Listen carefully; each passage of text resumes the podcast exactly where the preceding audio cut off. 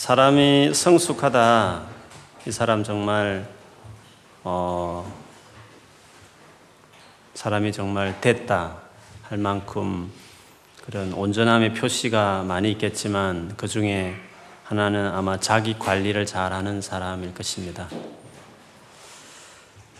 이것이 잘 안 된 사람은 보통 때는 잘 모르죠. 근데 상황이 안 좋아지면 그때 성숙한 사람은 상황이 잘 안 좋아도 평정심을 잃지 않고 그 상황 가운데 좀 묵묵하게 이렇게 잘 걸어갈 것입니다. 그러나 성숙하지 못한 사람은 그때 이제 빈 깡통이라는 것이 드러나는 거죠.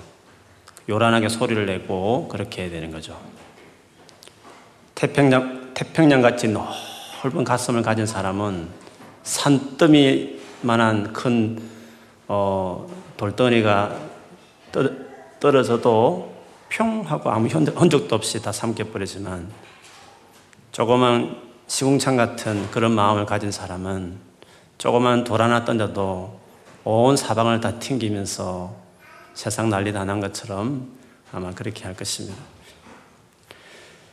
자기 삶을 환경에 관계하지 않고 자기가 어떠함에 상관없이 자기 삶을 잘 매니지하는 사람이 이제 성숙한 사람이겠죠. 꼭 안 좋은 것뿐만 아니라 일이 잘 풀리고 그리고 상대적으로 더 남들보다 높아지고 이렇게 여러 가지로 인생 잘 풀릴 때 그때에도 자기 관리를 잘 해야 되는데 교만해지고 우쭐거리고 건방지게 행동하고 이렇게 하면서 남 무시하고 그리고 막 경쟁하면서 나름 짓밟겠다 이런 마음을 가지면 마치 착한 수 없이 착했던 겸손했던 사울이 왕이 되고 나서 그 자기 안에 있는 시기심 하나 잘 다스리지 못해가지고 다윗 죽이려고 그러고 나중에는 귀신까지 들려가지고 정신 나간 행동을 하면서 그렇게 인생 끝내지 않습니까?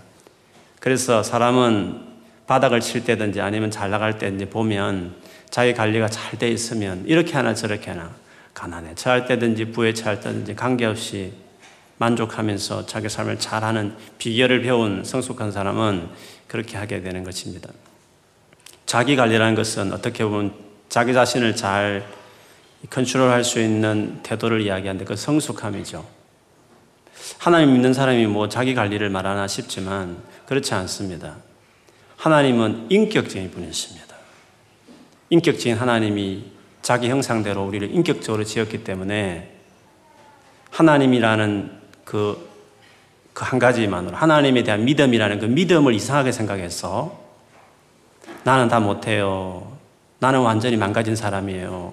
하나님이 다 했어야 돼요. 이렇게 하는 의지한 거하고 자기 책임감하고 섞여가지고 막 스스로 헷갈려 버리는 사람들이 있는 거죠. 은혜는 은혜고 내가 해야 될 책임감은 또 책임감이 있는 것입니다. 물론 그 책임과 은혜가 충돌되듯이 이해되어지면 그건 잘못된 것이죠. 한없이 책임감을 강조하지만 한없이 하나님을 의지하는 거죠. 성령의 열매가 사랑으로 시작해서 제일 끝이 뭔지 아십니까? 성령의 열매는 사랑과 희락과 오래 참음과 자비와 양선과 그 다음에 어떻게 됩니까? 온유와 절제다. 절제라는 self control이지 않습니까? 자기 스스로를 잘 manage하는 이것도 성령이 주는 인격이라는 거죠.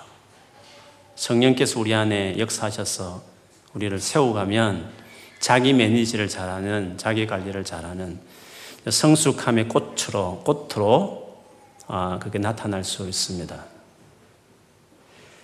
오늘 우리가 달란트 비스, 달란트 비유 비슷한 어, 비유 하나를 우리가 오늘 읽었습니다. 누가복음 버전이고 마태복음 버전은 이제 달란트 비유가 나옵니다. 물론 비슷한 것 같으면서도 좀 다른 점이 있습니다. 달란트는 엄청난 돈입니다. 아마 몇십억, 몇 조 될 수 있습니다. 그 돈은. 근데 머나 요건 한 머나는 하루 장정이 풀로 하루 종일 이렇게 일을 해서 벌 수 있는 그 하루 일당 있지 않습니까? 그 일당이 100일 정도 한 석 달 좀 더 될 수 있는 금액입니다.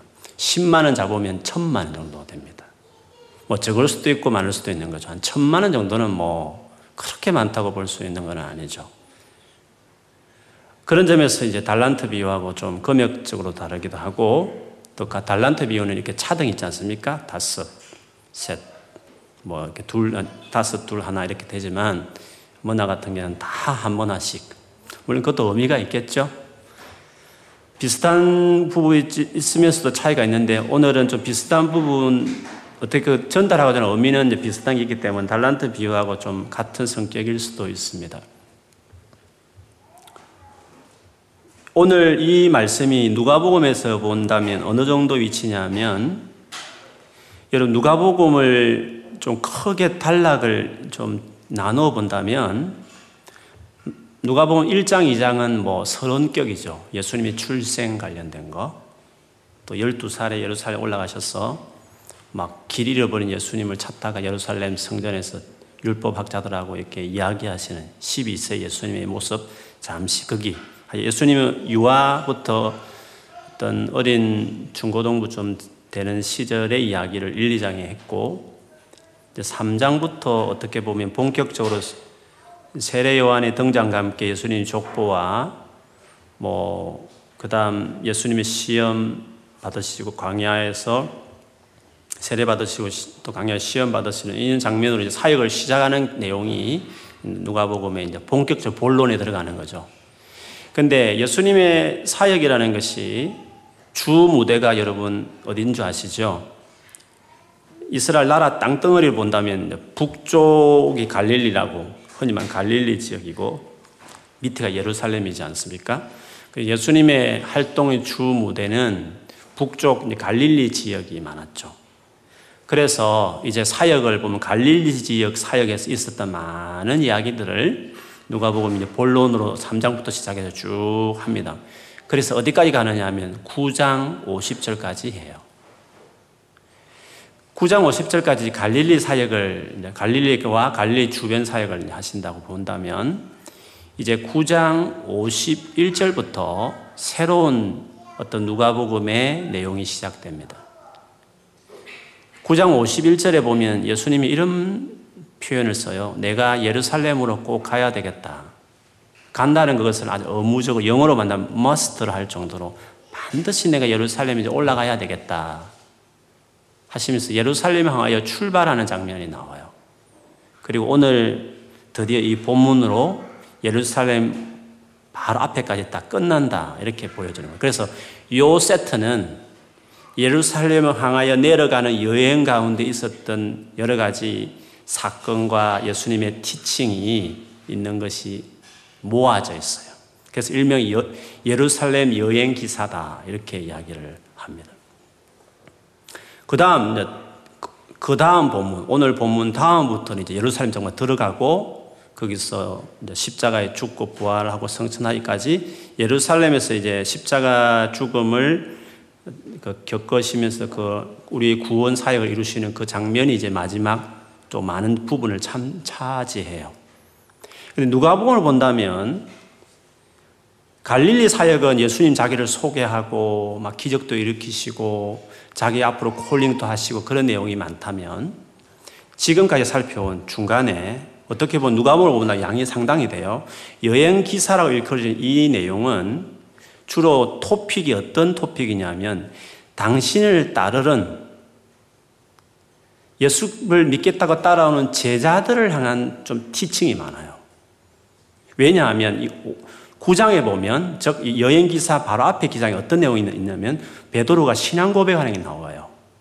예수님을 정말 어, 메시아로 고백하는 내용이 나오죠.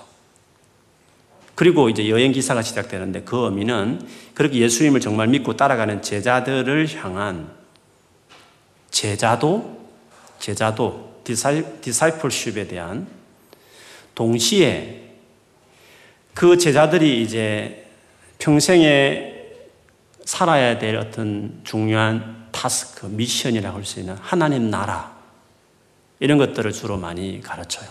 제자로서의 어떤 아이덴티티, 제자들이 어떻게 살아야 되는 제자 제자의 제자로서의 어떤 삶의 인격이든지 원칙이든지는 제자도에 대한 그리고 하나님 나라 대한 이야기들을 뭐 하나님 나라 어린아이 같아야 된다 뭐 여러 가지 많은 말씀을 하시죠.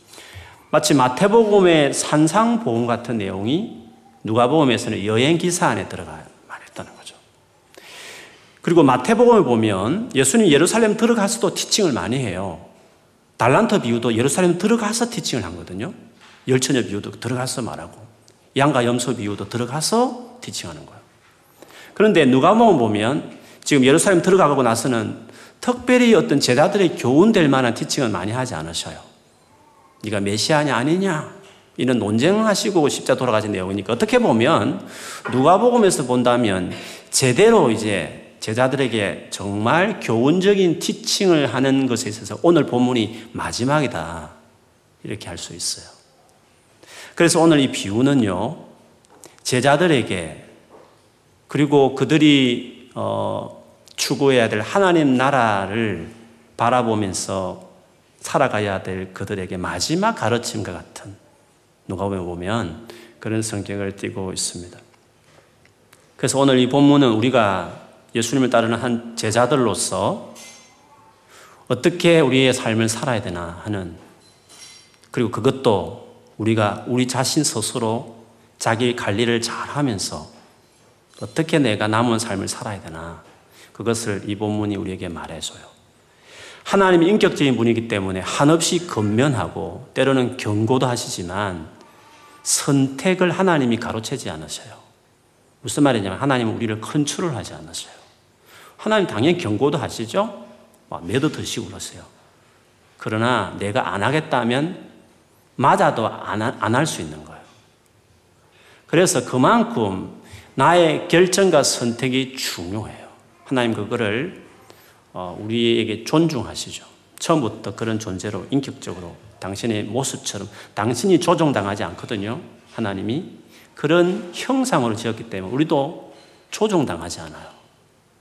그래서 우리 스스로의 책임감 인 행동이 필요해요. 하나님 나라를 위해서 살아가고자 하는 때는 여러분의 결정이 중요해요. 여러분이 안 살면 안 살게 되는 거예요. 그래서 주님 앞에 책망받는 거예요. 하나님이 은혜 안 주셔서 그랬느니 뭐 하나님이 해주시겠지.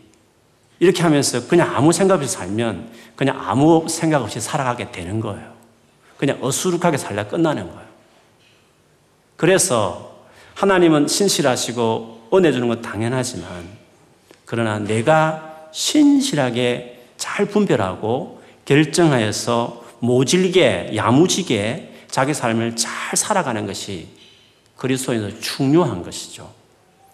왜냐하면 오늘 머나 비유도 나오지만 누구는 뭐 앞에 열머나 남긴 사람처럼 안 살겠어요? 왜 한 사람은 묻어두면서 끄집어내가지고 그냥 본전하는 것처럼 성의 없이 꺼내겠어요? 자기가 결정한 거예요. 자기가. 자기가 결정하는 것이에요. 하나님이 언제나 신실하시죠. 신실하시면 네, 세명 다 제자였으면 다 신실하게 살아야 되죠. 그러나 자기가 안 살겠다 하면 안 사는 거예요. 장사 안 하고 그냥 묻어두겠다면 그냥 묻어두는 것이에요. 내가 어떻게 결정하며 삶을 사느냐. 그것은 중요한 거죠. 자기관리 차원에서 좀 서문에 이런 이야기를 했습니다. 오늘 본문 들어가 보면 어떤 귀인이 왕위를 받아가지고 오려고 먼 나라로 갔습니다.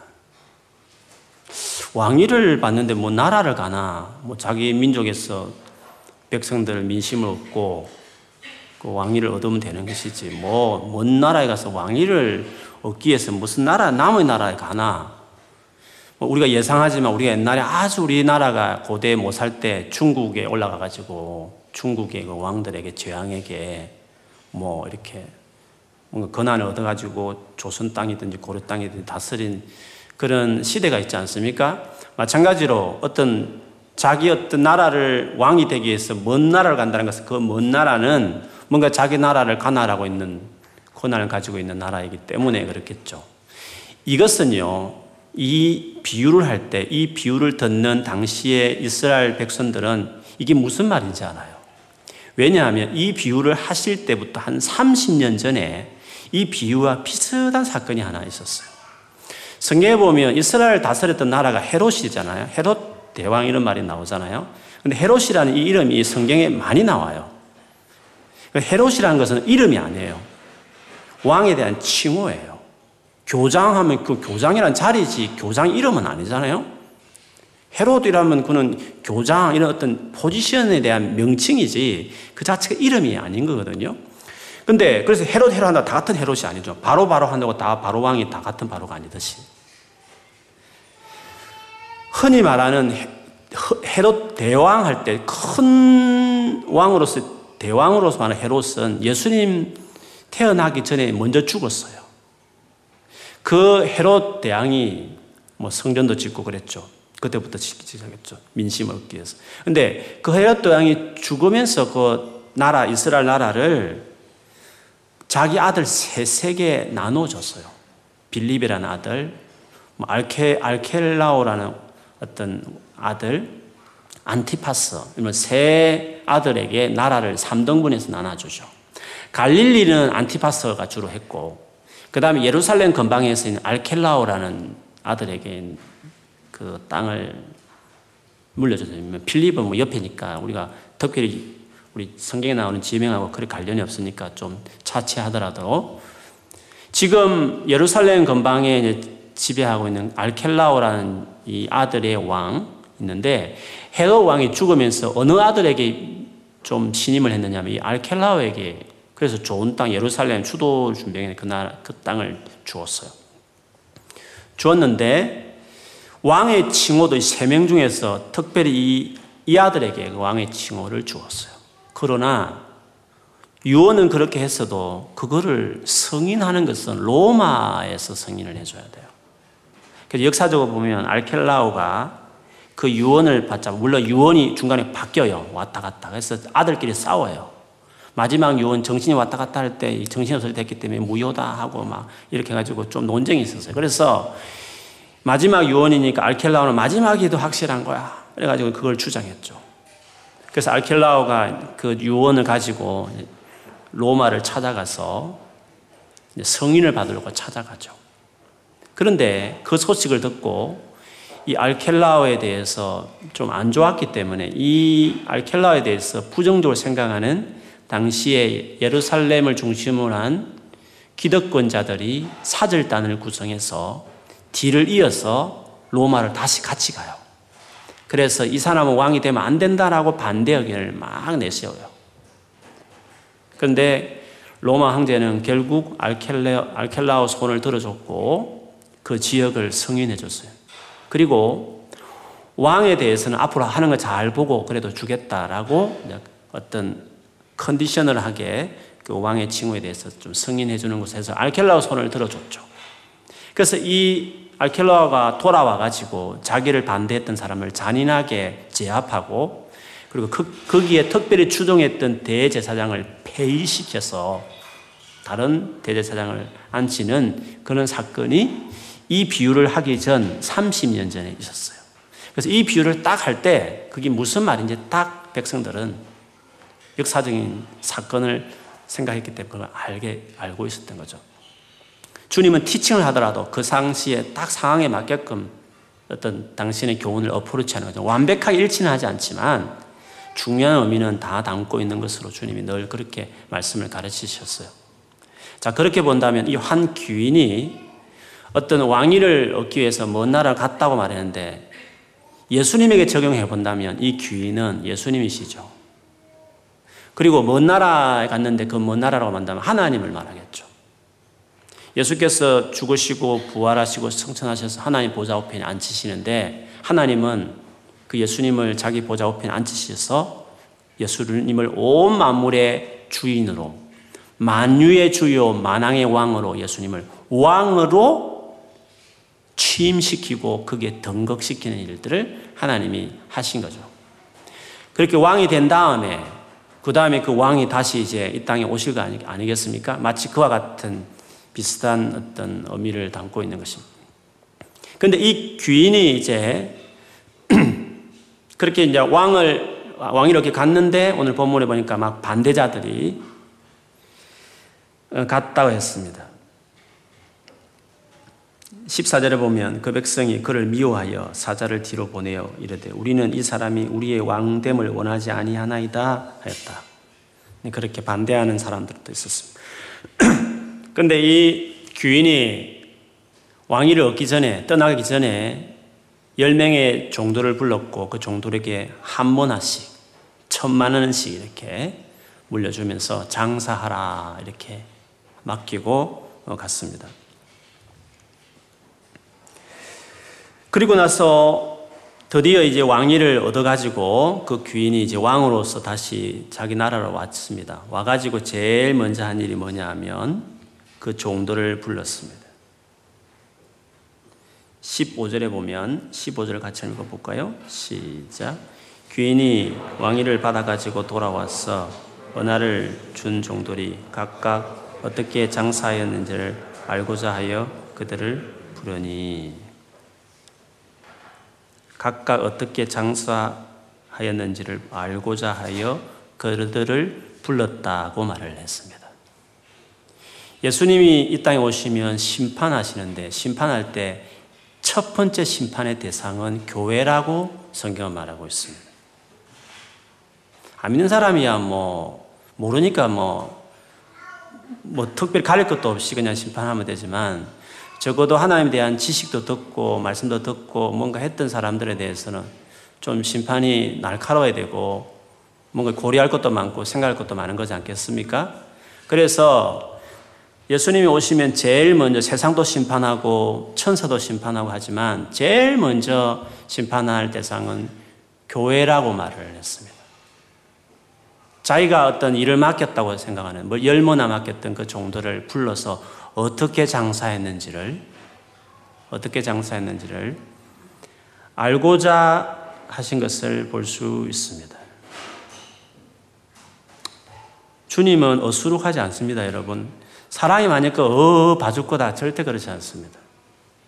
한없이 인자하시지만, 일펜서도 아끼는 분이십니다, 하나님. 정확하시고, 또 확실하면.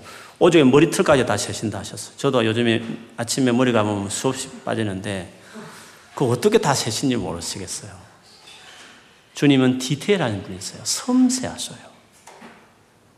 대충 하지 않았어요. 섬세한 사람들이 생각이 너무 복잡하니까 골치 아프잖아요. 마음도 너무 상하고 막. 섬세한 사람들은 그게 자기가 너무 힘든 게 많죠. 주님은 정말 힘들은 분이세요. 힘들어 하면서도 열심히 하시는 분이죠. 그러니까 정말 대단하신 분이죠. 섬세하지 않는 사람은 뭐 자기는 상처 안 받고 주변 상처 주고 뭐 큰일을 할지 모르지만 하나님은 섬세하시면서 큰일을 하시니까 상처도 되게 많이 받으시지만 또 일도 크게 하시는 그런 분이시죠. 하나님께서 오셔서 그걸 반드시 그렇게 어, 평가하신다고 하셨습니다. 근데 평가해 보면 10명이지만 10명 다 말하지 않고 종류로 보면 딱 세 가지를 말했어요. 그것은 주님을 소위 따른다고 하는 제자들 가운데 주님이 오시면 이 세 부류가 있다는 거죠. 세 부류가 있는데 첫째는 한 문화를 가지고 열 문화를 남겼나이다 한, 한 사람입니다. 그때 17절에 주인이 말하기를 잘하였다 착한 종이여 내가 지극히 작은 것에 충성하였으니 열 골 권세를 차지하라. 정말 충성되게 사는 한 종이죠. 정말 충성되게.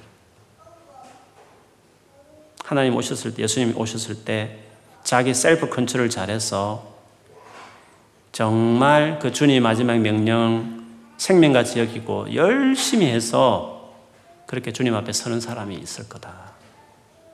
그렇게 보셨습니다.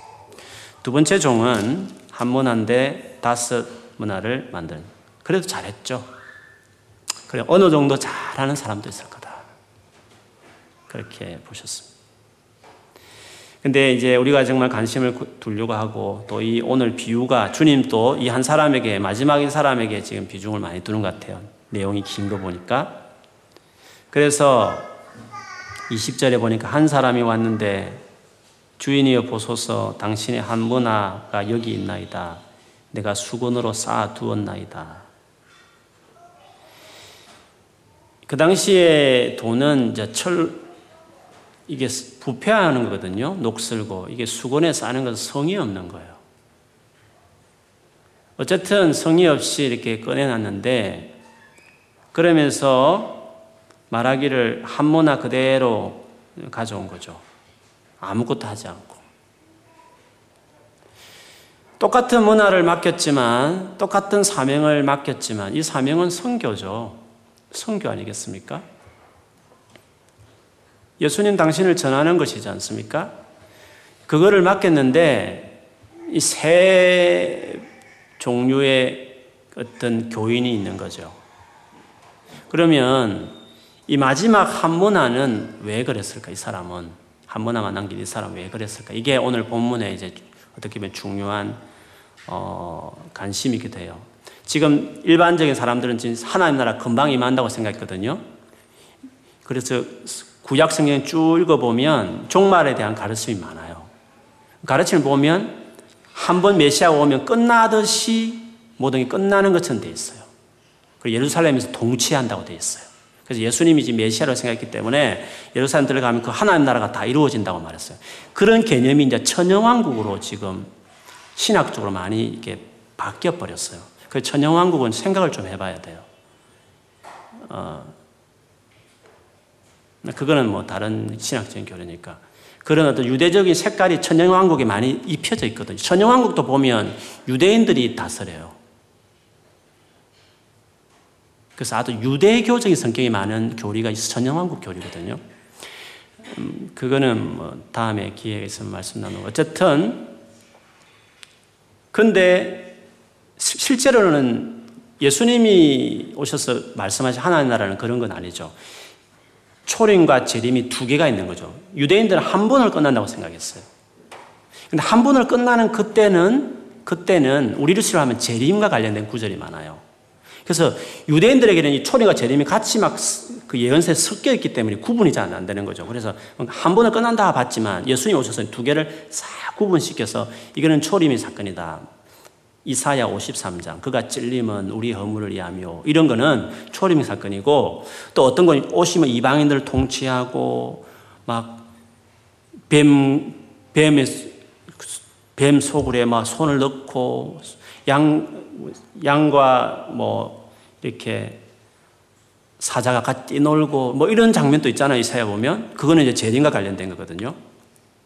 그래서 이 두 개가 섞여 있는데 이스라엘 백성들은 고난받는 부분은 뭐 메시아 왕국 세우다가 수고하는 고통당하 힘들게 세우는 그런 것으로 이해를 하고 어쨌든 그래가지고 한 번에 딱 끝낸다 이렇게 유대인들은 생각한 거죠. 그러나 어, 하나님 원래 마음은 예수님 오셔서 확실하게 계시를 정리하실 때는 초림은 고난받고 죽으시고 그 다음에 좀 시간 지나다가 재림 오셔서 완전히 이제 끝낸다. 근데 천연왕국은 이거를 또 두 개로 만드는 거죠. 첫 번째 한 번 오셔 천년 동안 다시, 다시 두 번째 천년 끝에 또 다시 한다. 이렇게 두 세트는 이제 구약의 그 이미지를 이제 천연왕국으로 싹 덮어버린 거거든요. 천연왕국 풀이처럼. 그래서 천연왕국을 이제 그렇게 말하면 안 된다고 말하는 이유는 이제 유대적인 색깔로 많이 입히게 된 의미에서 그래요. 주님 오시면 끝나버려야지. 뭐, 와가지고 또 저녁 때또 하고 이렇게 두 번, 두 세트를 하지 않아요. 요한계시 20장 하나 가지고 천영왕국 교리를 만들었어요. 그러나 예수님도 말씀하지 않았고, 바울도 말하지 않았어요. 예수님 한 번 오시면 그냥 끝나는 거예요. 재림하시면. 오셔가지고 뭐 또다시 부활시키고 천년 동안 또 믿기 믿기 해가지고 또 나중에 또 다시 부활시키고 두번 부활을 말하거든요. 천년왕국은. 여러 가지 생각할 게 많아요.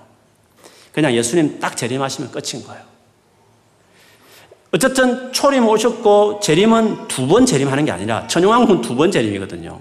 한 번 또 오시고 마지막에 또 한 번 또 재림 완전 세트라 이런 식이니까.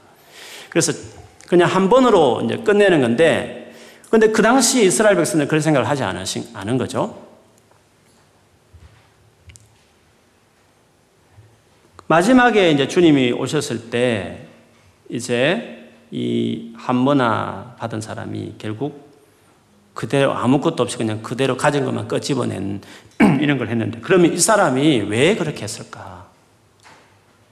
교회도 다녔을 것 같고 예수 믿는다고 하면서 뭔가 뭐 많이 들은 것 같고 성교해야 된다는 것도 듣고 뭔가 한다고 이렇게 행동도 하고 했는데 결과적으로 아무것도 안 하고 그냥 묻어둔 채로 살았다가 주님 맞이한 사람인 거잖아요. 그러면 이 한문화 받은 종은 왜 그렇게 했을까 하는 거죠. 이유를 찾아본다면 크게 본다면 두 가지 정도로 생각할 수 있다. 하나는 이 귀인이 왕위를 받으러 갔을 때 그 귀인은 그냥 갔잖아요. 그리고 여기는 없는 거지 않습니까? 그런데 남은 이 백성들이 그 귀인을 싫어한다는 거죠. 왕이 되기를 싫어하는 것이죠. 예수님 성천하셨어요. 물론 성령으로 같이 계시지만 눈에 보이는 것으로 그분이 막 전 세계 휘저, 휘저시면서 이렇게 피지컬하게 움직이는 분으로 나타나지 않으시니까 주님은 가셨으니까 그러나 이 세상은 예수님에 대해서 반예수적이요 반기독교적이요 예수 믿는 사람들에 대해서 홀대하는 분위기로 세상이 움직이는 게 있는 것이지 않습니까? 예수님이 수없이 말했죠. 나를 미워하면 나를 따르는 사람도 미워할 것이다. 박해할 것이고 욕할 것이고 심지어 어, 순교하는 일도 있을 것이라고 성경에는 누누이 믿는 사람들의 환란과 고난에 대해서 많이 주님이 말씀을 하셨어요.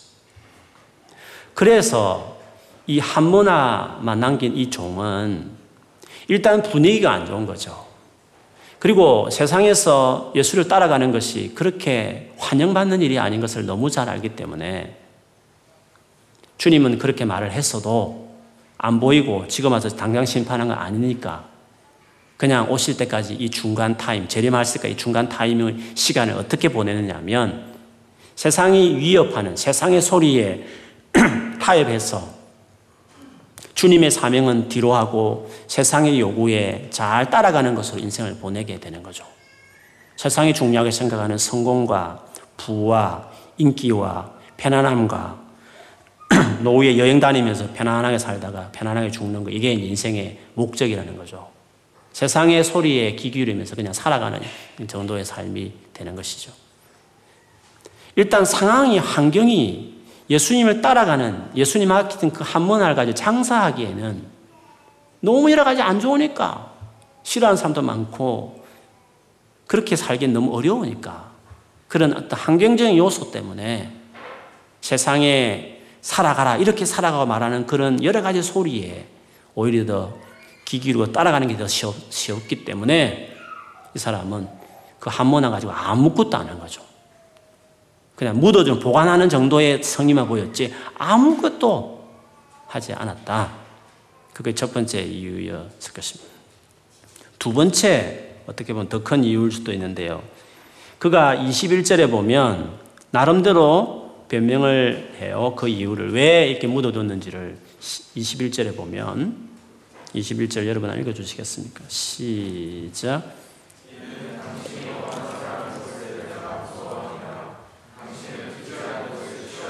심은 심지 않은 것을 거두나이다. 당신이 엄한 사람인 것을 내가 무서워했다. 당신은 정말 무섭다. 엄한 사람. 어느 정도 엄하냐면 두지도 않는데 취하고 심지 않는데 거둔다. 그건 너무 못된 거죠. 뿌리지도 않고 그냥 달라고 하는 거. 씨도 안 뿌리고 그거 달라고 한다는 게 말이 안 되는 거잖아요. 당신은 그런 주인이었다. 그런 사람이었기 때문에 내가 무서워서 혹시 손실, 손실을 잃으면 어떡할까 싶어서 겁이 나서 전혀 장사를 당신 거 가지고 아직 안 했다고 이야기했죠. 이 말이 사실이라고 한다면 이 사람은 이 사람은 이 주인을 모르는 거예요. 주인이 정말로 그런 분인가? 한번 보세요. 앞에 보면 한 문화를 가지고 열 문화를 남겼어요. 천만 원 가지고 장사해가지고 1억을 벌였단 말이죠. 잘한 거죠. 그러면 이 종대, 종의 말이라면 심지도 않은 것을 거둬가는 정도로 뭐, 무지막지한 주인이라고 한다면 그 1억 다 가져가고 딱 닦아버리고 오히려 이제 함부로 부리고 이렇게 수고한 것도 알아주지 않고 그렇게 해야 되는 거잖아요. 그러나 실상 주인은 어떻게 했냐면 열 골을 다스릴 수 있는 권한을 주었어요. 이 한 문화밖에 안 됐는데 천만 원인데 그러나 그걸 잘했을 때 그에게 돌아간 것은 열 고을이었어요. 엄청난 거죠. 보상을 친다고 엄청난 보상이죠. 그리고 다섯 문화. 좀 어느 정도 해가지고 그래도 최선을 다해서 뭔가 그걸 하나님 나라 위해서 선교를 열심히 했다. 그러면 그거와 그 비교할 수 없는 만큼 다섯 고을을 다스릴 수 있는 권한을 하나님이 그에게 주신 거죠. 그렇게 본다면 이 사람 말하고 안 맞는 거죠. 주인은 정말 자비로우셨어요. 정말 넘치게 부어주시는 그런 풍성하게 갚아주시고 살아계시는 주인이셨어요. 이 종은 하나님을 모르는 거죠. 우리 식으로 한다면. 하나님의 그 인자와 사랑이 뭔지를 모르죠. 성경에 보면 그렇지 않습니까? 우리가 예수 믿으면서 뭐 어렵다 하고 뭐 때로는 뭐 박해도 받고 심지어 순교까지 한다 치더라도 아니면 예수 믿고 뭐 하나님 나라 일한다고 수많은 어려움이 있을 수 있어요. 가난이든지 뭐 인생 마음대로 뭐 살지 못해서 여러 가지 내가 뭐 여러 가지 피해 본 거를 많다든지 뭐 하다 하다 손 치더라도 그렇게 수가 그렇게까지 희생해서 만일에 주를 위해서 헌신했다면 나중에 주님 오셨을 때 그건 손해가 아니에요. 비교할 수 없을 만큼 많은 것을 주셔요. 그 주를 위해서 희생한다는 말도 하지 마라 그랬어요. 스튜어드 어, C.T. 스터드 선교사는 주를 위해서 희생한다는 말도 쓰지 말라 했어. 이 땅에 살면서 뭐 주를 위해서 뭐 하다 보니까 가난하게 살았니, 뭐 욕을 들었니, 뭐 피해를 받니, 그거 가지고 뭐 하나님께 대단한 같이 보이지만 주님 앞에서 보면 나는 조금 희생했는데 수고했는데 주님은 열 고를 열 개 시티를 그냥 다 맡기듯이 이렇게 다 주듯이 안겨줄 걸 생각해 보면 이 땅에서 주를 위해 수고하는 것은 그거는 수고는 우리가 받아야 될 보상에 비하면 아무것도 아니죠. 그래서 바울은 현재 받는 고난은 장차 우리가 누릴 영광과 비교가 안 된다. 영원하고 묵직한 영광이지만 지금은 잠시고 가볍다. 고난은 그렇게 표현했어요. 주님은 정말 인자하신 분이세요. 죄인 되었을 때도 자기 아들 내놓은 분이세요. 근데 그 주님을 위해서 좀 수고하면 어떻게 했어요? 죄인 되었을 때 자기 아들을 내놓는 분이 주를 위해서 좀 살, 살면, 조금 살면 그와 말할 수 없을 주시는 것은 엄청나게 많이 주시는 건 당연한 거죠. 그분의 성품에 의하면. 그래서 그 열 문화를 남긴 종에게 한 말 있잖아요. 지극히 작은 것에 충성했다. 이런 말을 했단 말이죠. 이 땅에서 아무리 생고생을 하고 주를 위해서 설사 목이 잘려서 아예스 않게 목 잘려서 순교해도 그건 작은 거예요. 주님 보시기에는. 왜? 주실 것이 너무 크니까 그거 비하면 그건 작은 거란 말이죠. 그렇기 때문에 주를 위해서 사는 것이 얼마나 귀하고 그래서 예수님 말씀하셨잖아요. 네가 내 이름으로 욕을 듣고 박해를 받으면 복이 있다. 진짜 돈 되는 장사를 하는 거다. 기뻐하라, 즐거워하라고 그렇게 주님 우리에게 말씀을 하셨죠. 지극히 작은 거라는 거죠. 이 땅에서 우리가 주로 해서 아무리 날고게도 생명받아 충성해도 주님 보시기에는 주실 받을 상에 비하면 그는 너무 작은 것이었다. 그렇게 주님의 말씀을. 그런 분이시죠. 그런데 이 한모나 묻어둔 종은 그런 주인의 성품을 아는지 모르는지 정반대로 무서운 분이다. 너무 인색하다. 잘 안 준다.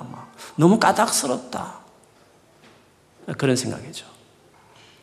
그래서 여러분, 하나님 위해서 살지 않는 사람들 특징이 있어요. 하나님을 몰라요. 뭘 모르냐면 하나님의 인자하심을 몰라요. 하나님의 사랑을 아는 사람은 게으르지 않아요. 하나님을 사랑을 아는 사람들은 반듯하게 살아요. 사랑, 사랑, 은혜, 은혜 말하면서 함부로 죄를 짓는 사람들은 하나님 사랑 몰라요. 다 이론이에요. 그건 교리예요.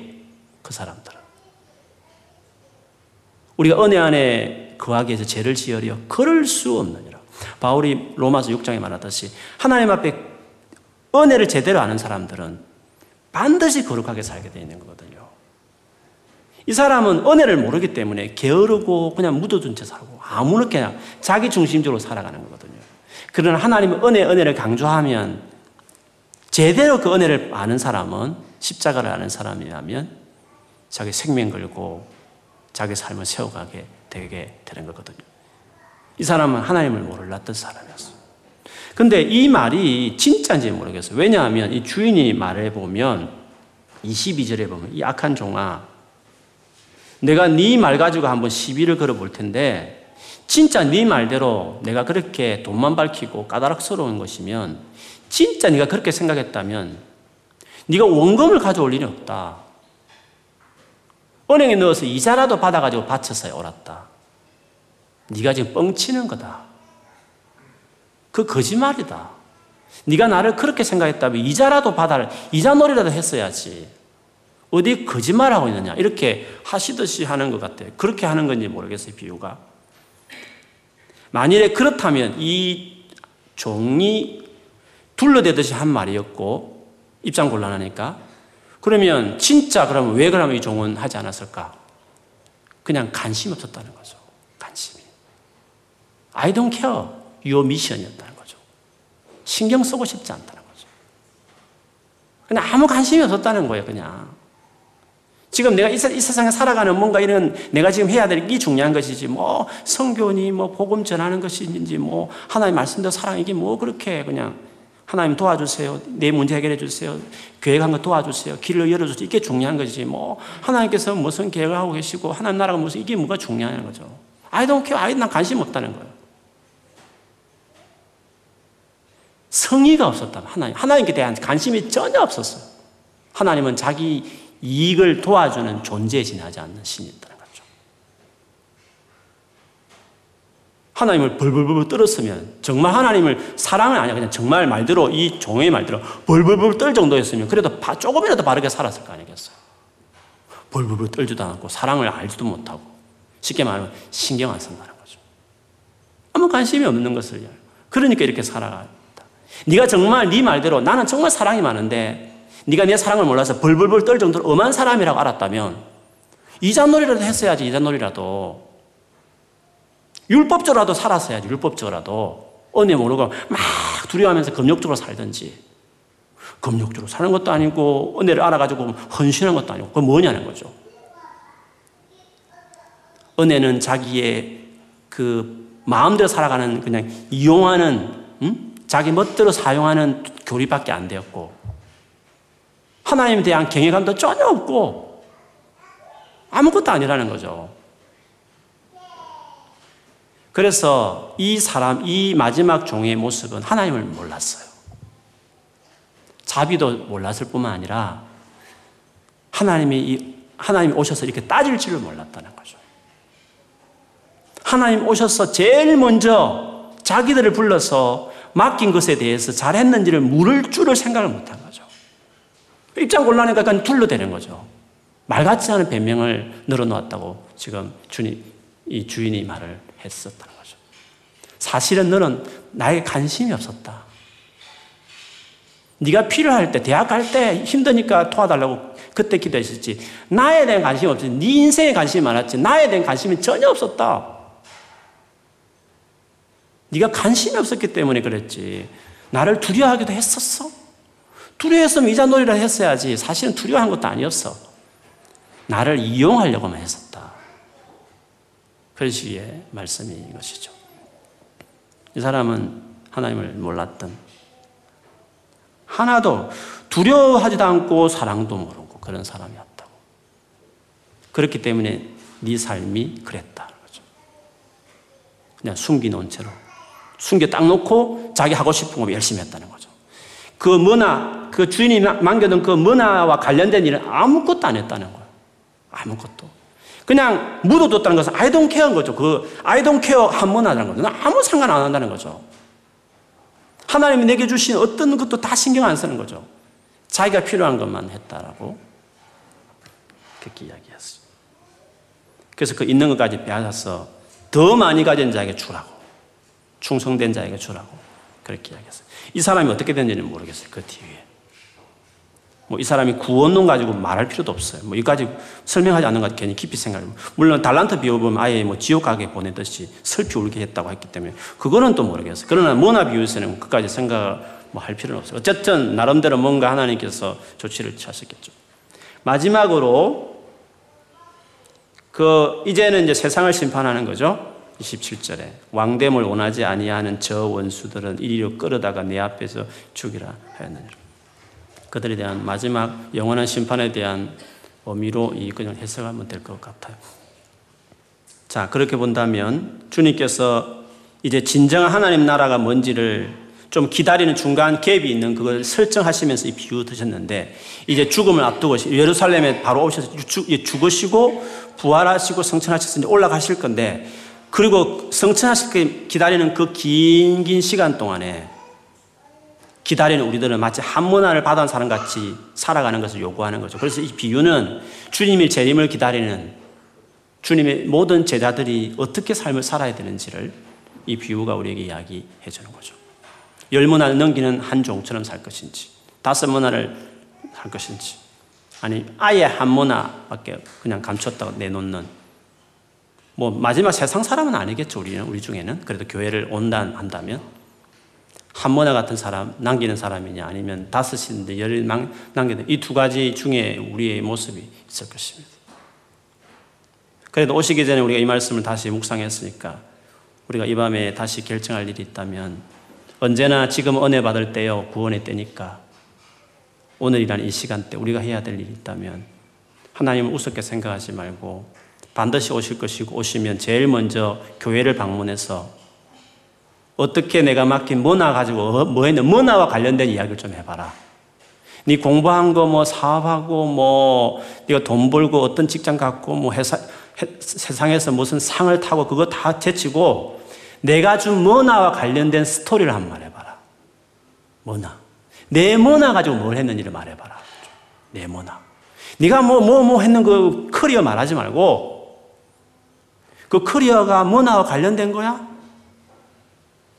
그 직장이 므나하고 관련된 직장이었어? 그 돈을 많이 벌었는데 그래서 그 돈 중에 얼마를 주를 위해 썼어? 므나와 관련된 돈을 어떻게 썼어? 뭐든지 뭐나와 뭐나와 관련돼 있으면 다, 다 좋아. 직장이든지 공부든지 뭐든 다 좋아. 나의 문화를 어떻게 했는지를 물어보신다는 거죠, 주께서. 그리고 여러분, 그거 문화 가지고 이렇게 장사할 시간이 많지 않아요. 늘 말하지만 여러분이 또 아픈 것, 나이 든 거 다 빼버리면 30살이면 뭐 70살까지 좀 그래도 건강하게 단다 생각하면 40년밖에 아닌 거잖아요. 여러분 30, 30살이면. 저같이 50이면 뭐 20년밖에 안 남은 거거든요. 20년 금방 가더라고요. 제가 영국 온지 9년이니까. 더블 하면 20년이에요. 그러면 저 인생 끝인 거예요. 그렇게 복잡하지도 않아요.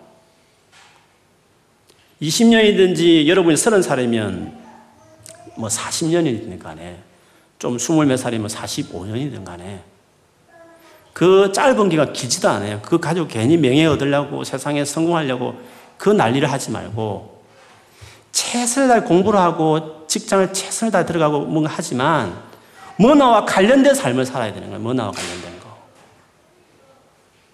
문화와 관련돼서. 여러분 열심히 하시면 정말 하나님 그 자비는 놀라워요. 그 사랑을 믿기 때문에 그 사랑에 감격해서 더 열심히 삶을 들여 사시면 이 땅에서 여러분 어떻게 어려울지 모르겠지만 주님 앞에 서시면 열 고를 다스리라. 그래서 그리스도와 함께 왕노로 다리라 이런 말씀이잖아요. 주와 함께 다스리리 그 말씀 나오잖아요. 눈물 골짜기 더듬으면서 가시 가다가 주와 함께 다스리, 다스린단 말이죠. 주님과 함께 영원히. 이 땅에서 어떻게 내가 살았느냐. 이 짧은 3, 40년이 영원을 결정해요. 그래서 남은 때 잘 자기 관리하세요. 하나님이 절대 컨트롤하지 않았어요. 강요하지 않았어요. 여러분이 결정하셔야 돼요. 여러분이 잘 선택하고 잘 결정하고 self control 잘 하셔서 성숙하게 결정해서 의의 삶은 그냥 한 사람 한 문화처럼 달 거예요. 그냥 딱 집중하고 살면 열 문화 남기는 사람들은 됐겠죠. 그렇게 하셔서 정말 주님 앞에 착한 종이여 이렇게 칭찬받는 여러분 되시고 그날에 같이 그 배열에 대열에 서 있는 우리 모두가 되기를 주의 이름으로 축원합니다. 아멘. 우리 같이 기도하겠습니다. 시간이 오히려 많이 갔네요.